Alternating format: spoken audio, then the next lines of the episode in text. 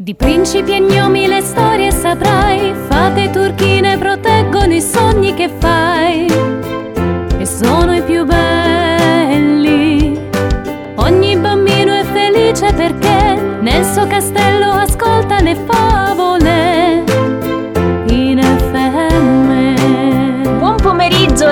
ritrovati su Radiosa Music con l'appuntamento con Favole in FM. Beh, questa settimana è stata bellissima, ricca di vostri messaggi, quindi ringraziamo veramente tutti per averci fatto sentire la vostra presenza, il vostro calore.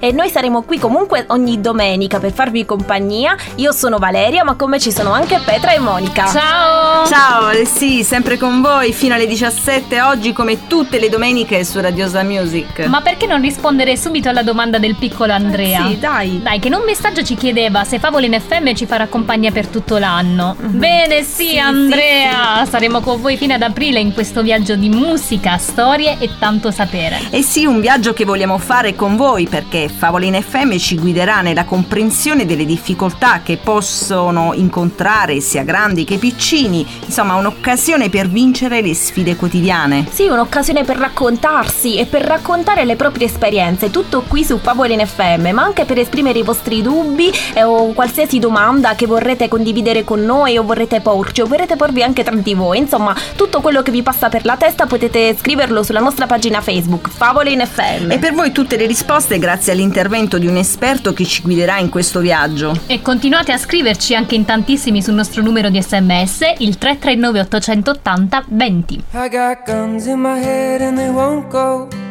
Spirits in my head and they won't go. I got guns in my head and they won't go. Spirits in my head and they won't.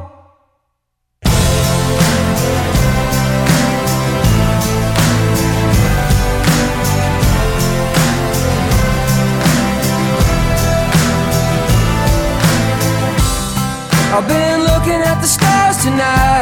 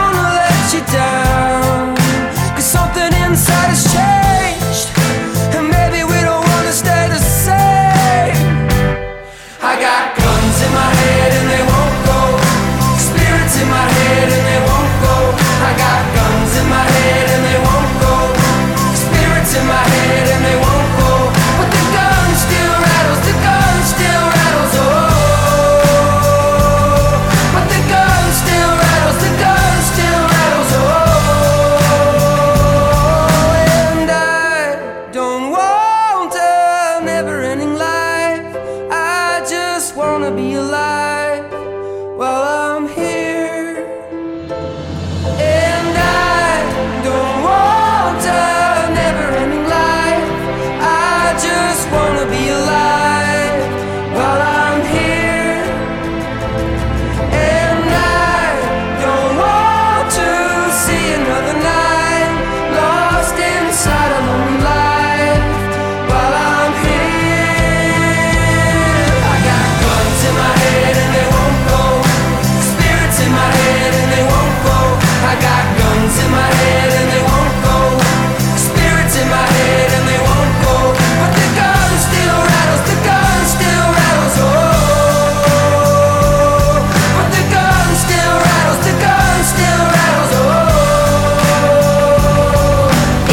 Erano gli Strambellas con Spirits e noi siamo prontissimi per iniziare questa puntata con la favola del giorno, il castoro Emanuele, edita da Erickson.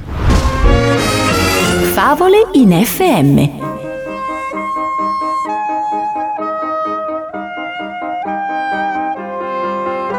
Emanuele era un giovane castoro che cercava sempre di sfuggire alle fatiche.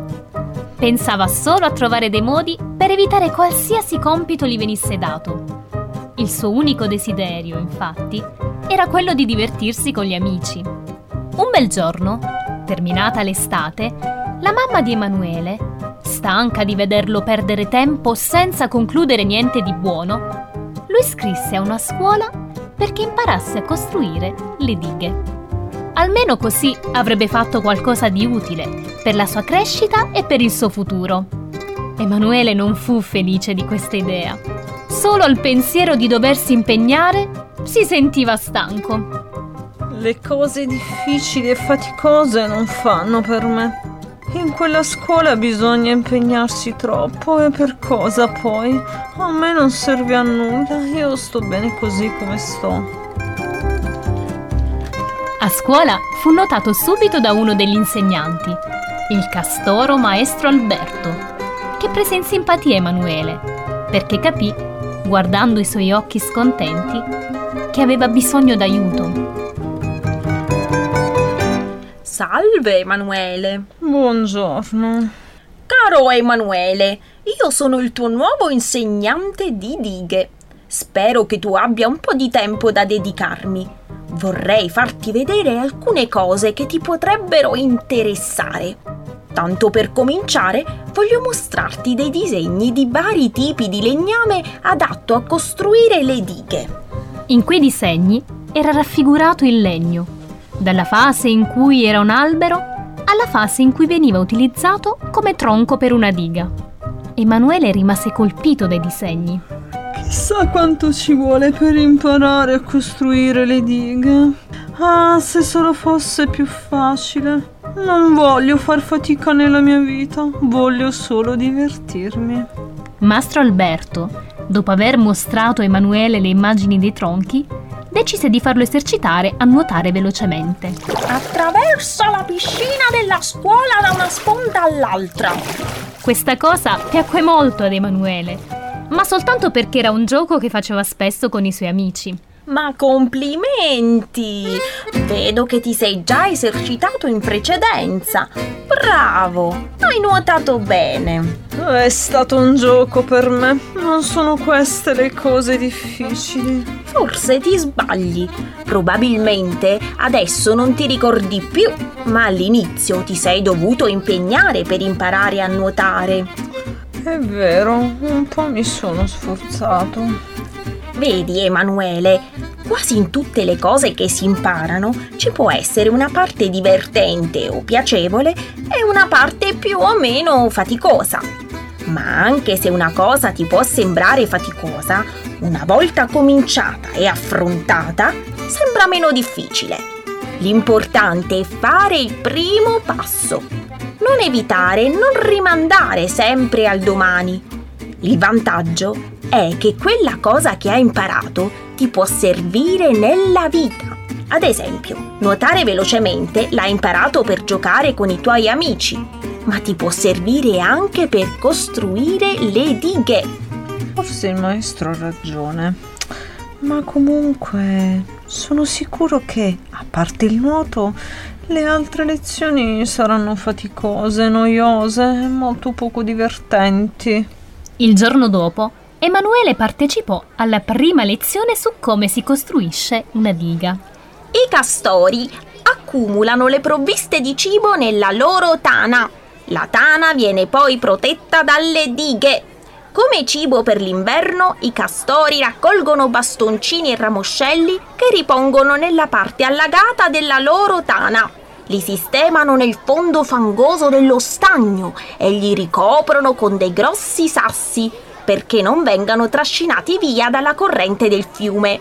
Così, quando non possono uscire perché fuori ci sono la neve o il ghiaccio, hanno cibo sufficiente per sopravvivere. Ma invece di ascoltare e prendere appunti, Emanuele si distraeva disegnando continuamente.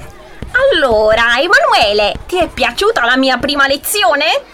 Sì, abbastanza. Mi scusi, ma adesso devo proprio andare. Ho molti compiti da fare. Ma mentre stava per andare via, il suo quaderno scivolò per terra, lasciando cadere tutti i disegni che aveva appena fatto.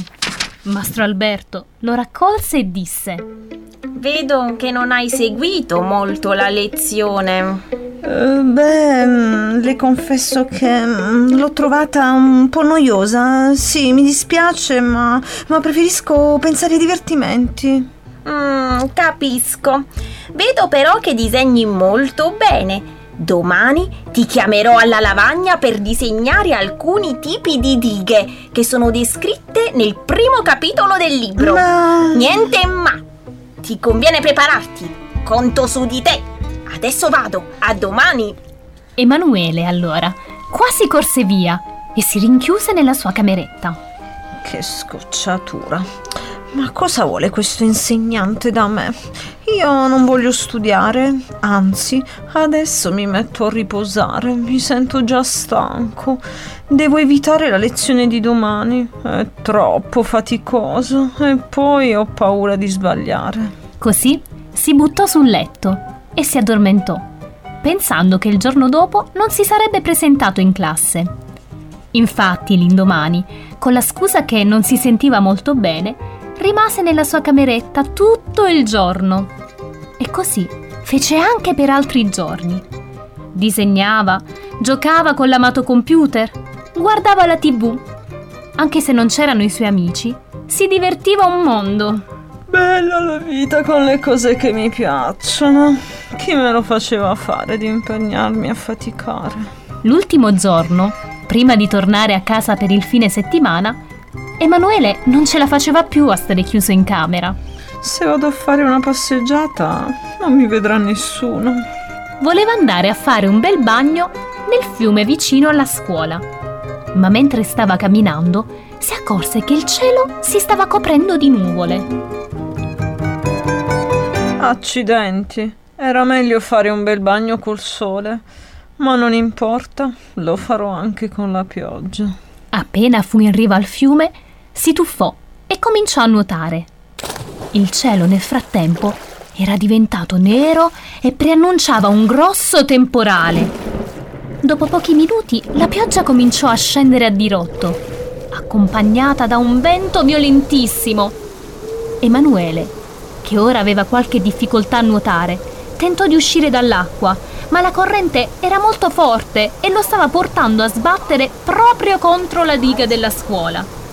Da lontano riusciva a vederla e si accorse che un gruppo di castori, sia insegnanti che studenti, stavano lavorando per rinforzare la diga. Infatti, il livello dell'acqua stava salendo e il vento stava diventando sempre più forte e pericoloso per la stabilità della diga.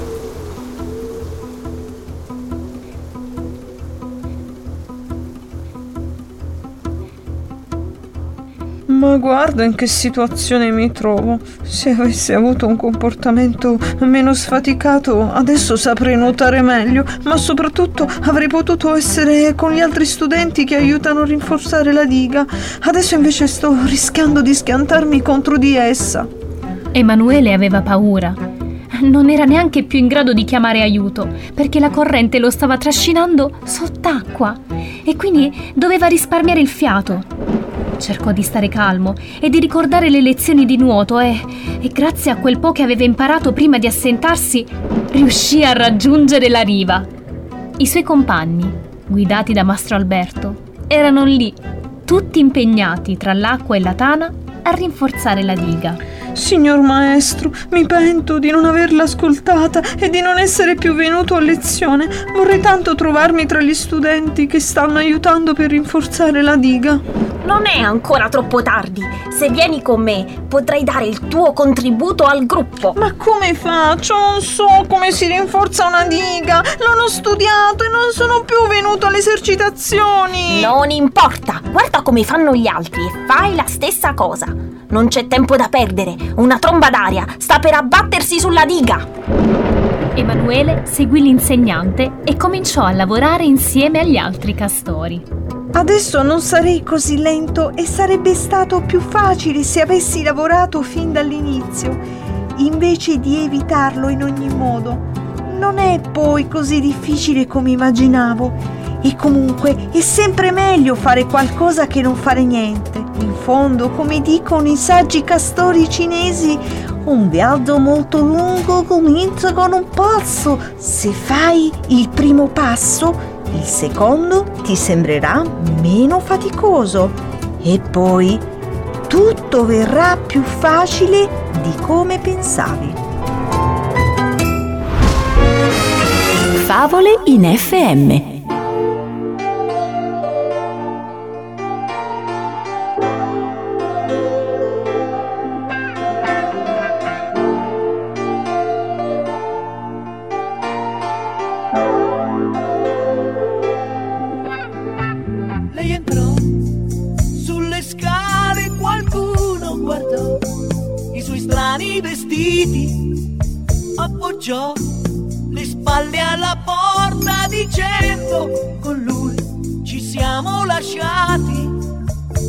Osservai due occhi segnati e il viso bagnato dalla pioggia.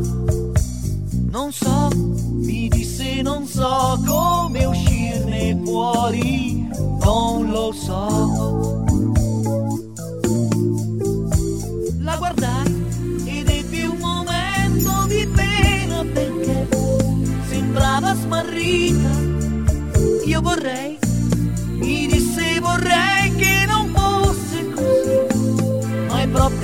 finita. Disse poi, ritrovando un sorriso a stento, comunque l'ho voluta. Lo sai, le strade per farmi del male non le sbaglio mai.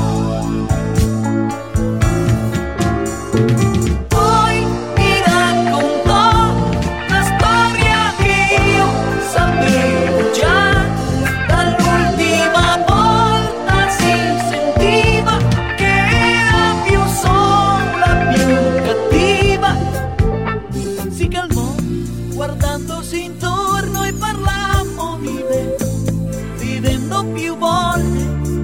Si sdraiò in mezzo ai cuscini e mi disse con te ero io la più forte. Disse poi inseguendo un pensiero è vero con te io stavo bene. E se io fossi una donna che torna è qui che tornerei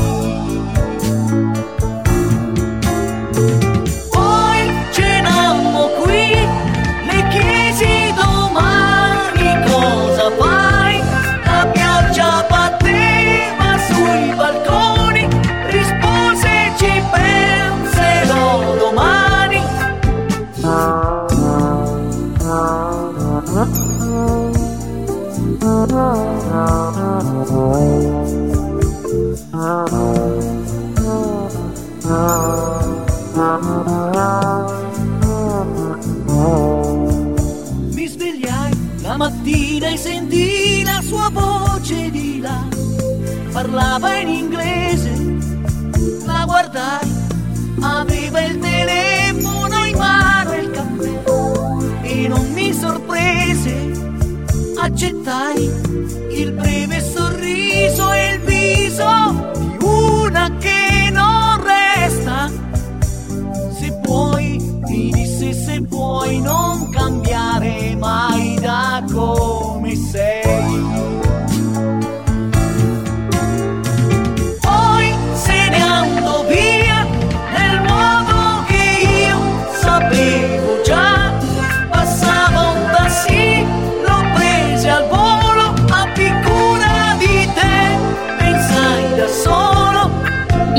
con Ci penserò domani e noi invece non ci penseremo domani a parlare dell'argomento del giorno, che a proposito non so se si è capito, ma stiamo parlando del disturbo del deficit dell'attenzione e dell'iperattività, definito con l'acronimo inglese ADHD. Tra pochissimo, eh, su Radiosa Music. Favole in FM. Ogni domenica dalle 16 alle 17 su Radiosa Music. You and me were meant to be walking free in harmony. One fine day we'll fly away. Don't you know that Rome wasn't built in a day? Hey, hey, hey.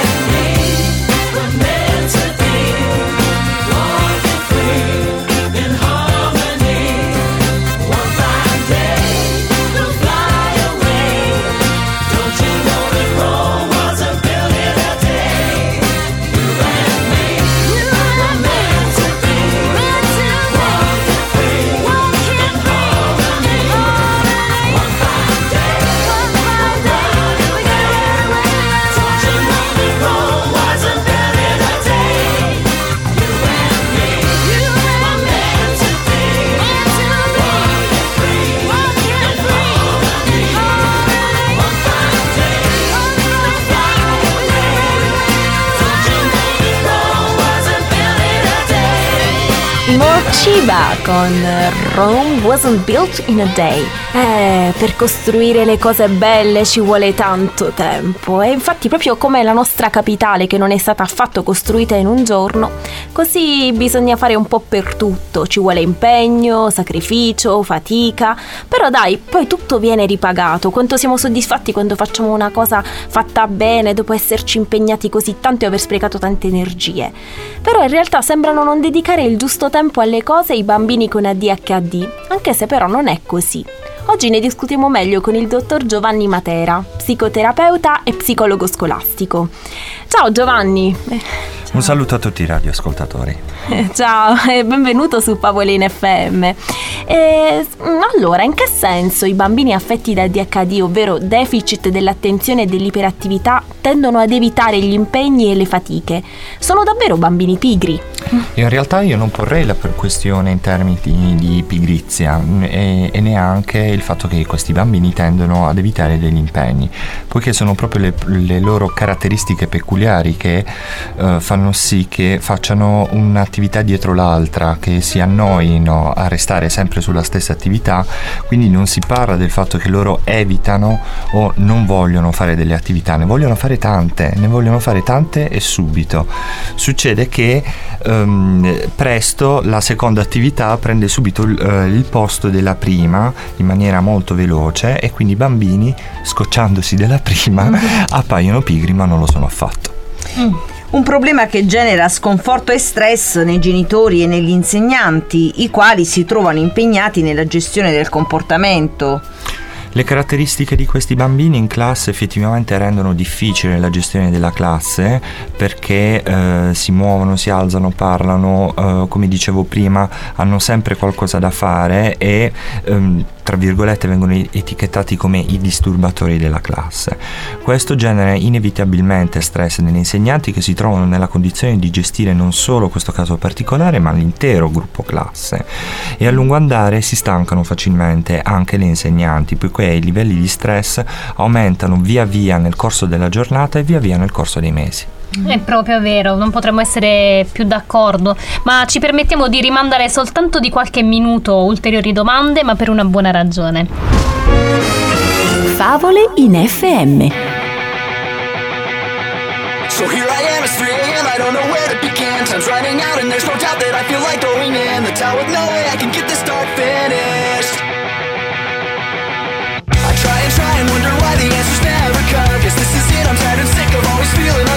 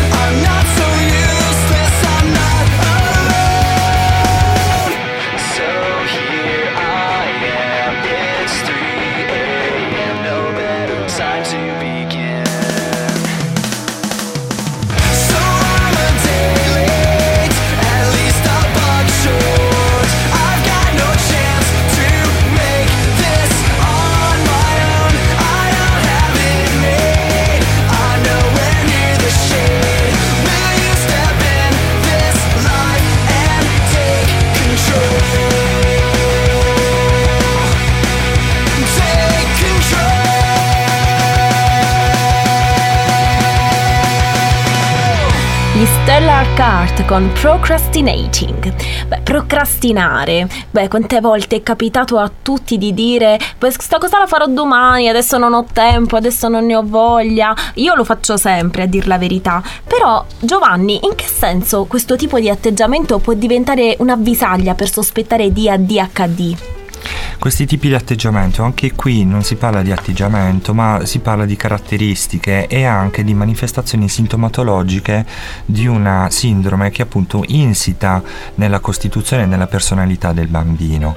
Ehm, quindi eh, riformulerei, come dire, la risposta parlando di una sintomatologia manifesta. Ehm, sappiamo che i bimbi con affetti da ADHD in Italia sono stimati intorno all'1-2%, in Europa al 4%, addirittura nel mondo nel 5%, a seconda dei differenti criteri diagnostici che vengono ehm, adottati. Ma più che diagnosi, più che sintomi, io sottolineerei l'importanza dell'essere bambino, dell'essere bambino nelle sue dimensioni tutte, nel suo sentire, nel suo fare, nel suo dire. Un ascolto empatico che trascende dal, mm, dalla clinicizzazione o, eh, del, del nostro occhio e che guida inevitabilmente la nostra osservazione più sulla sintomatologia, che è quella più manifesta e più urgente, e ci toglie lo sguardo dal bambino nel suo essere bambino, dal suo cuore e dai suoi, come dire, dai suoi sentimenti, dai suoi desideri. Bene, dopo un breve excursus sulla tematica dell'ADHD, eh, tratteremo in seguito le cause. Intanto restate con noi. Favole in FM.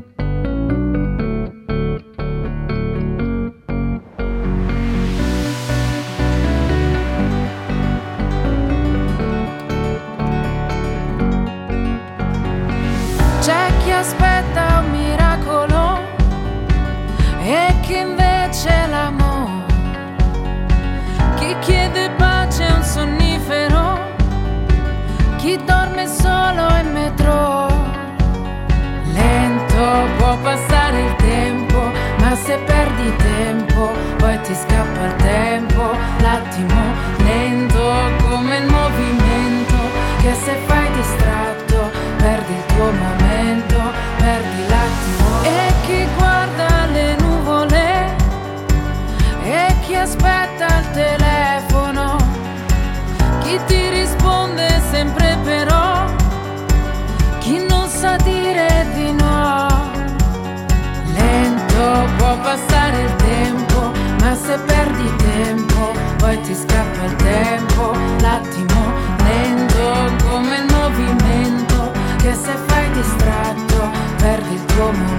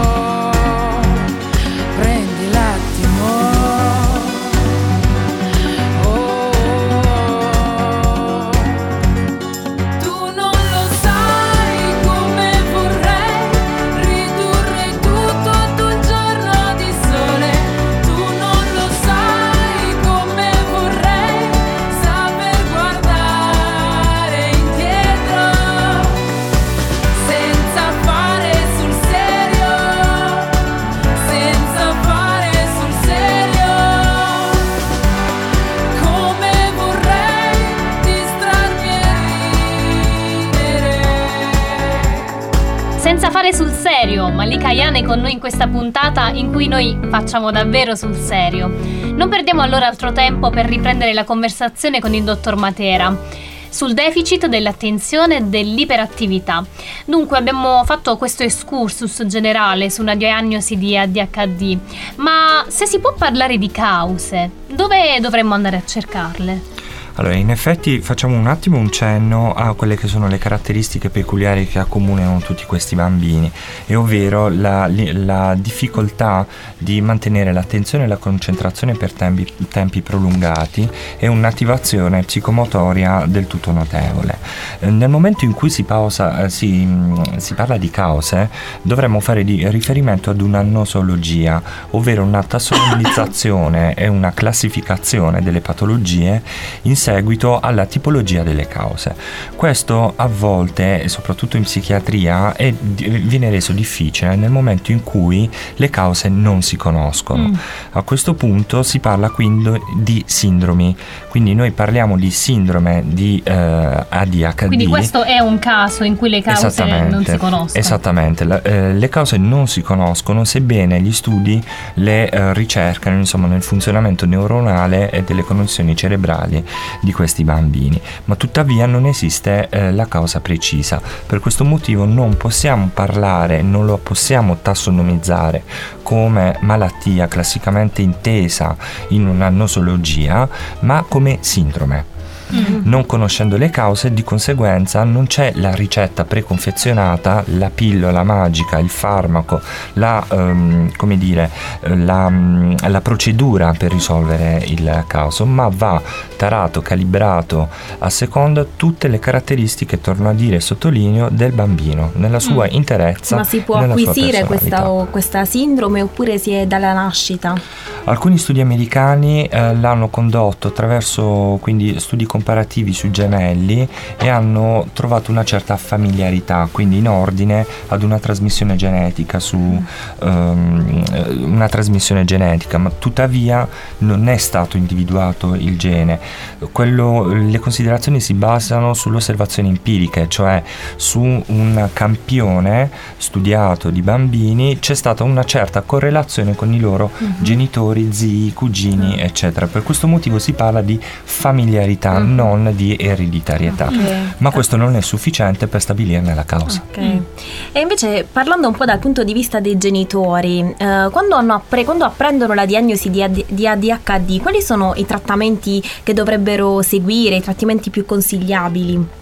Ormai la comunità scientifica ha un'opinione abbastanza uniforme. Il trattamento per la sindrome di inattenzione e inaperitività è eh, di tipo ehm, integrato attraverso l'utilizzo di differenti tecniche, varie discipline, varie differenti figure professionali. Quindi si è visto che ehm, alcuni trattamenti farmacologici sono stati efficaci, soprattutto per quanto riguarda eh, l'utilizzo del metilfenidato, ovvero un farmaco antidepressivo, ma questo va comunque integrato ehm, con la psicoterapia eh, familiare, eh, si è visto che ha avuto abbastanza successi soprattutto per il miglioramento del clima familiare a casa del bambino.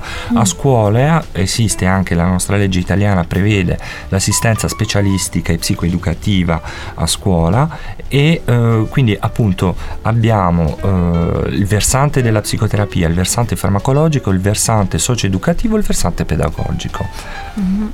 Queste insomma le eh, tecniche di intervento e quello che è possibile fare al momento secondo le nostre conoscenze rispetto alla diagnosi di ADHD.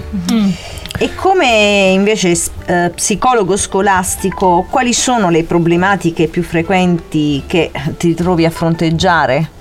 Eh, non vorrei entrare in merito ad un ordine di discorsi di tipo politico, ma attualmente abbiamo una legislazione italiana molto buona che prevede tutti i dispositivi di sicurezza, di tutela del bambino a scuole, ivi incluse le cure, ma fondamentalmente la scuola italiana fatica a mettere in campo le professionalità giuste.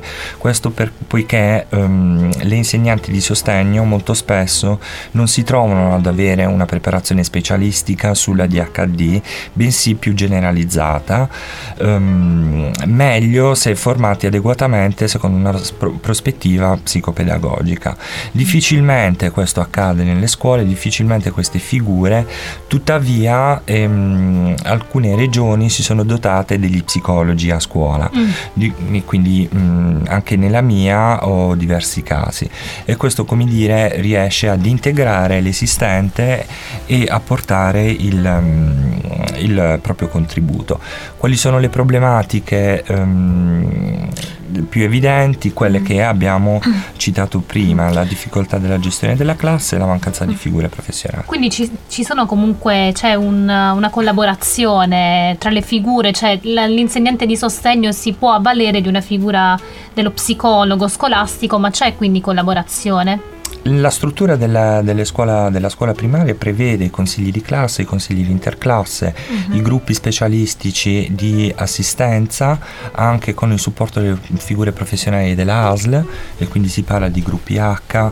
Eh, anche la progettualità didattica negli ultimi anni è cambiata, quindi si, pia- si parla di PEI e PAI, piani di Mm, assistenza sì. individualizzato, piani Mhm. educativi individualizzati, che come dire prendono in carico in toto il caso. Ma quindi qual è il tuo ruolo proprio specifico all'interno della scuola?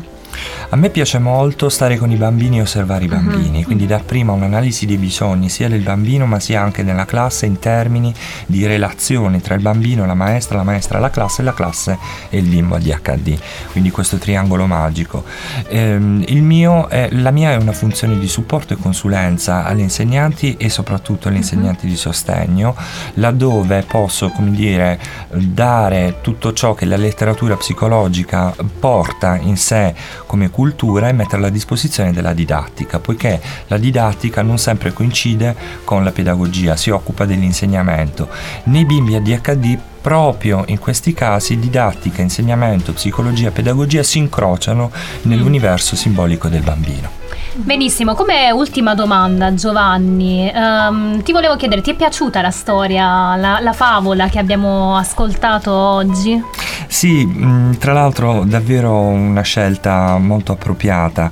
Mi piaceva pensare che come la favola del castoro Emanuele, per non trovarsi inondato dalle acque, dalle disperazione, dal flusso di, mh, come dire, accidenti che ci possono capitare anche a scuola e quindi anche per questi bambini, è bene imparare a costruire delle dighe in termini di sistemi di protezione e sicurezza. Mm, benissimo. Beh, grazie mille Giovanni per questo interessantissimo intervento. Sicuramente abbiamo tutti imparato qualcosa in più sulla DHD e forse avremo anche, rispo- avremo anche risposto a qualche domanda. Eh, però sicuramente se ne volete sapere di più, mi raccomando, consultate sempre la nostra pagina Facebook dove metteremo anche link di approfondimento. Prima di salutarti, mh, vorremmo mh, ringraziarti anche del lavoro che hai donato per le vittime del terremoto di Amatrice. Sappiamo che sei, sei intervenuto eh, lo scorso agosto. Grazie. Grazie È stata molto dura. Eh sì, eh, grazie mille Giovanni e grazie a tutti voi ascoltatori per averci donato un'ora del vostro tempo che non è stata affatto sprecata. E per passare un'altra ora insieme a noi l'appuntamento è a domenica prossima. Ma nel frattempo, come accennava anche Valeria, vi aspettiamo sulla nostra pagina Facebook Favole in FM con tantissime novità e curiosità, soprattutto sulla prossima puntata, chiaramente. Beh, cosa dire di più? E allora, ehm, se appunto ci risentiamo il 23 ottobre, sempre alle 16, sempre su Radiosa Music. Buona serata. Arrivederci. Ciao! Ciao. Di principi e gnomi le storie saprai, fate turchine proteggono i sogni che fai e sono i più belli. Ogni bambino è felice perché nel suo castello le favole in FM. In chiusura, l'angolo di Petra.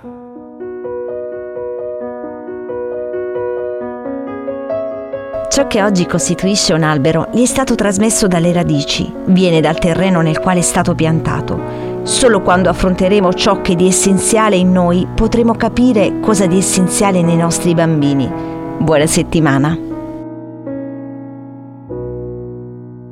Favole in FM. Ogni domenica dalle 16 alle 17 su Radiosa Music.